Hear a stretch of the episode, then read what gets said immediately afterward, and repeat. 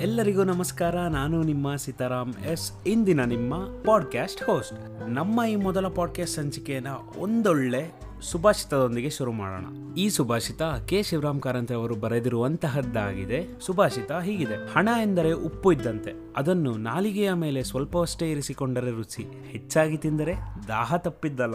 ಎಷ್ಟು ಚೆನ್ನಾಗಿದೆ ಅಲ್ವಾ ಈ ನಮ್ಮ ಸುಭಾಷಿತ? ಹಣಕ್ಕೂ ಉಪ್ಪು ಅವಿನಾಭಾವ ನಂಟಿದೆ ಯಾಕೆ ಅಂತೀರಾ?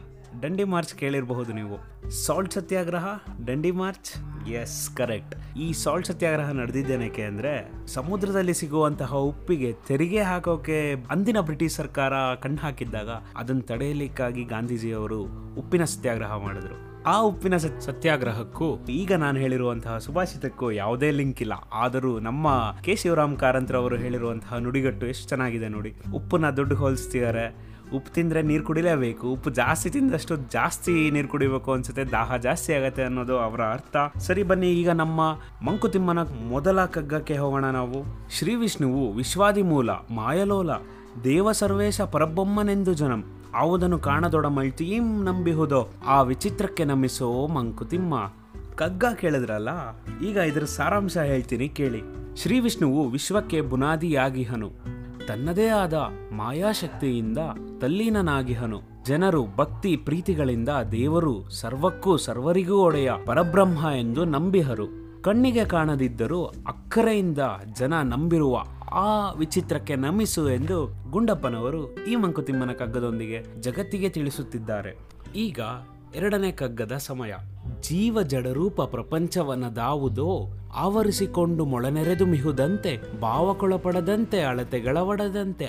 ಆ ವಿಶೇಷಕ್ಕೆ ಮಣಿಯೋ ಮಂಕುತಿಮ್ಮ. ಈಗ ಎರಡನೇ ಕಗ್ಗದ ಸಾರಾಂಶ ಹೇಳ್ತೀನಿ ಕೇಳಿ. ಈ ಪ್ರಪಂಚವನ್ನು ಚೇತನ ಅಚೇತನ ಆವರಿಸಿಕೊಂಡಿವೆ. ಆದರೂ ಪ್ರಪಂಚದ ಅಂತರಂಗವನ್ನೆಲ್ಲ ಒಂದು ವಿಶೇಷ ಶಕ್ತಿ ತುಂಬಿಕೊಂಡಿದೆ. ಅದು ಭಾವನೆಗೆ ಒಳಪಡದಂತೆ, ಅಳತೆಗೆ ಸಿಗದಂತೆ ಇಹುದು ಆ ಮಹಾದ್ಭುತ ಶಕ್ತಿಗೆ ತಲೆಬಾಗು ಎಂದು ಡಿ ವಿ ಜಿ ಅವರು ಈ ಕಗ್ಗದ ಮುಖಾಂತರ ಹೇಳಿದ್ದಾರೆ. ನಮ್ಮ ಈ ಪಾಡ್ಕಾಸ್ಟ್ನ ಕಡೆಯ ಹಂತ ಅಥವಾ ಸೆಗ್ಮೆಂಟ್ ಅನ್ಬೋದು ನೀವು. ಏನಂತೀರಾ? ಈಗ ನಾನು ಹೇಳಿರುವಂತಹ ಮಂಕುತಿಮ್ಮನ ಕಗ್ಗದಲ್ಲಿರುವಂತಹ ಕ್ಲಿಷ್ಟಕರ ಪದದ ಅರ್ಥ ಹೇಳುವ ಸಮಯ. ಈ ಮಂಕುತಿಮ್ಮನ ಕಗ್ಗ ನೀವು ಕೇಳಿಸ್ಕೊಂಡಿದ್ದೇ ಆಗಿದ್ರೆ ಇದರಲ್ಲಿ ಎರಡು ನಿಮಗೆ ಕ್ಲಿಷ್ಟಕರ ಪದ ಕೇಳಿಸುತ್ತೆ. ಯಾವುದು? ಪರಬೊಮ್ಮನೆಂದು. ಅಂದ್ರೆ ಪರಬ್ರಹ್ಮ ಅಂತಾರೆ.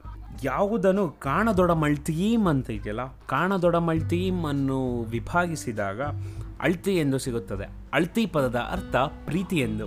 ಈಗ ಎರಡನೇ ಕಗ್ಗದ ಕ್ಲಿಷ್ಟಕರ ಪದಕ್ಕೆ ಹೋಗೋಣ. ಜಡ ಎಂದರೆ ಚೇತನವಲ್ಲದ, ಒಳನೆರೆ. ಒಳಗೆ ತುಂಬು, ಅಳವಡು, ಒಳಪಡು ಅಥವಾ ವಶವಾಗು. ಮಣಿ, ನಮಿಸು. ಸೊ ಇಲ್ಲಿಗೆ ನಮ್ಮ ಕ್ಲಿಷ್ಟಕರ ಪದಗಳ ಅರ್ಥದ ಸೆಗ್ಮೆಂಟ್ ಮುಗಿದಿದೆ. ಈ ನಮ್ಮ ಸಂಚಿಕೆಯನ್ನು ಮುಗಿಸುತ್ತಾ ನಾಳೆ ಮತ್ತೆ ನಿಮ್ಮ ಮುಂದೆ ಬರ್ತೇನೆ. ಮತ್ತೆರಡು ಕಗ್ಗ ಹಾಗೂ ಹೊಸ ಸುಭಾಷಿತದೊಂದಿಗೆ ಅಲ್ಲಿವರೆಗೂ ಮಾಸ್ಕ್ ಧರಿಸಿ ವ್ಯಕ್ತಿಗತ ಅಂತರ ಕಾಪಾಡಿ ನಿಮ್ಮ ಆರೋಗ್ಯ ನಿಮ್ಮ ವಿವೇಚನೆಯಲ್ಲಿದೆ. ಧನ್ಯವಾದಗಳು. ಶುಭ ದಿನ.